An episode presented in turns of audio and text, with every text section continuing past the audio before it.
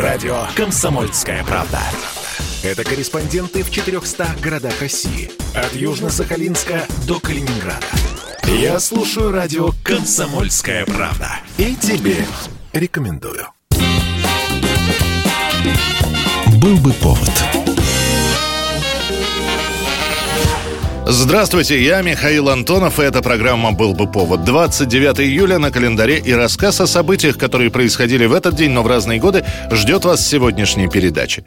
тысяча девятьсот сорок второй год. Спустя год с небольшим после начала Великой Отечественной войны появляются сразу три новые награды. Три ордена – Суворова, Кутузова и Александра Невского. Советское правительство решило на борьбу с фашистами вдохновлять примерами истории о великих подвигах предков. Параллельно с этим в прокат снова выпускают фильмы про Невского. Его снимал еще Эйзенштейн до войны. Фильм про Суворова его доделывают в первые месяцы Великой Отечественной. В этот же момент запускают съемки фильма про Кутузова. Учрежденные ордена считаются офицерскими. Орден Невского – единственный, который не разделен на степени. Его получают командиры Красной Армии, проявившие в боях за Родину и в Отечественной войне личную отвагу, мужество и храбрость. За организацию наступлений, за прорывы линий фронта и успешно проведенные операции командиров награждают орденом Суворова. Орден Суворова. Михаил Иванович Калинин сердечно поздравил с высокой правительственной наградой. Орден Кутузова также дается за боевые операции, но за такие, в которых бы враг получил серьезный урон, а наши войска остались бы при этом боеспособными. Дальше линейка орденов с полководцами будет расширяться. К сорок третьему году добавят орден Богдана Хмельницкого, в сорок четвертом появятся награды для моряков, ордена Ушакова и Нахимова. Разработанные награды с именами Багратиона, Дениса Давыдова за участие в партизанском движении и Дмитрия Донского Сталин не утвердит. тысяча девятьсот пятьдесят первый год. Проходит первый конкурс красоты под названием «Мисс Мир». Competing for the title Miss World are eleven lovelies from all over the globe. The contest, organized by Mecca Dancing and sponsored by the Sunday Dispatch. Изначально и название у конкурса было другое, и цель совершенно иная. Мероприятие задумывалось как рекламное и лишь прикрывалось вывеской «Конкурс красоты». Просто организатор, некто Эрик Морли, прочитал в газетах, что три недели назад состоялась презентация нового, модного и очень скандального купального костюма под названием «Бикини».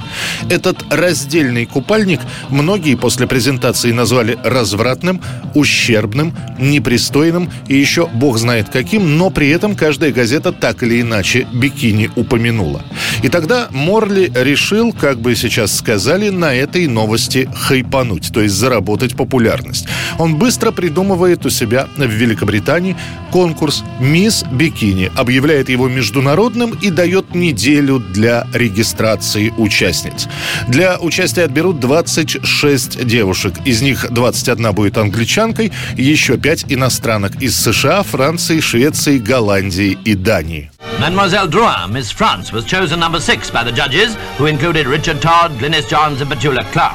Победительницей первого конкурса «Мисс Мира» станет двадцатидвухлетняя шведка Кёрстин Хокенсон, которая получит в подарок одну тысячу фунтов стерлингов и ожерелье.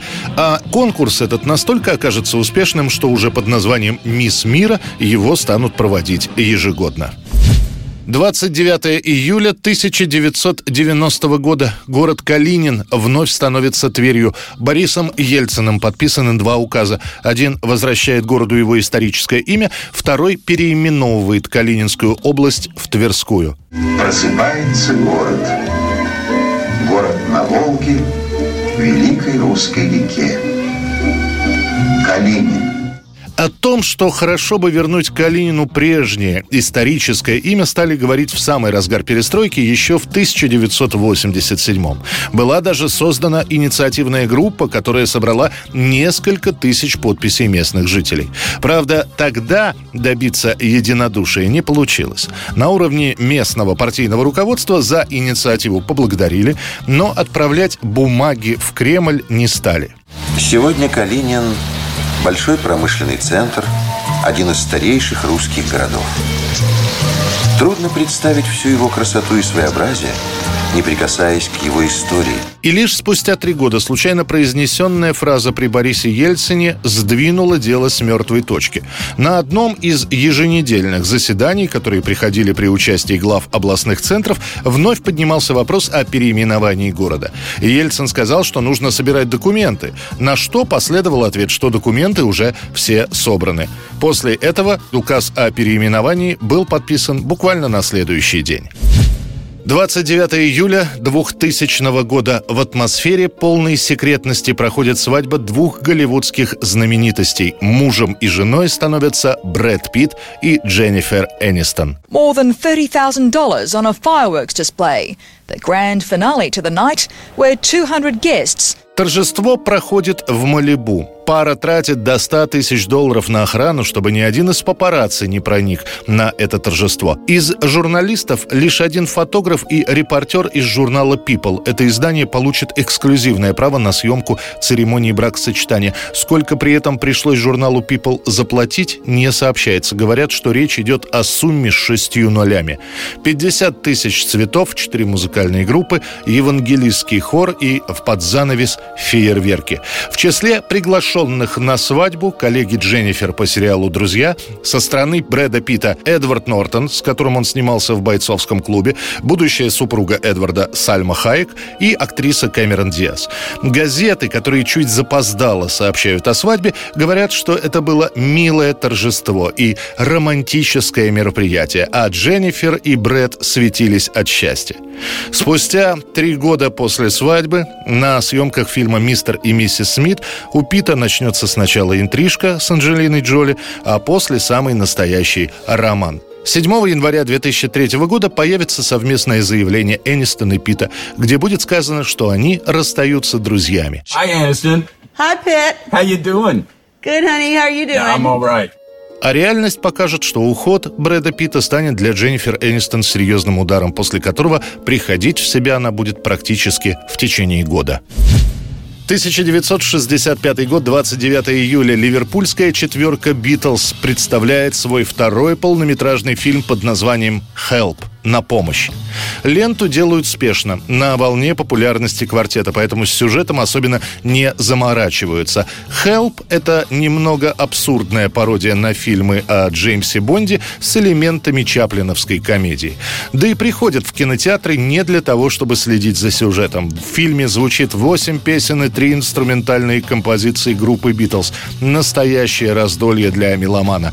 В итоге, после премьеры, на которой присутствовала сама королева, лента практически до конца года не сходит с экранов кинотеатров Великобритании и США.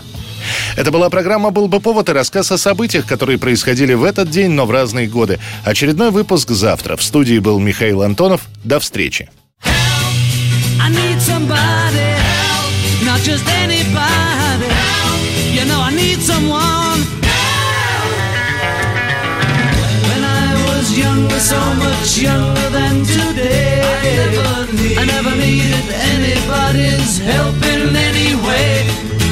Now, but now these days are gone, days I'm are gone. Not so self-assured. Now I find, now I find I've changed my mind. I'll open up the doors. Help me if you can. I'm feeling down. Appreciate you being around. Help me get my feet back on the ground. Won't you please, please help me? Now, and now my life has changed in oh so many ways. My independence seems to vanish in the haze. But every now and then I feel so insecure. I know that I just need your light I've never done before. Help me if you can, I'm feeling down. And I do appreciate you being around. Help me get my feet back on the ground. Won't you please, please help me? When I was younger, so much younger than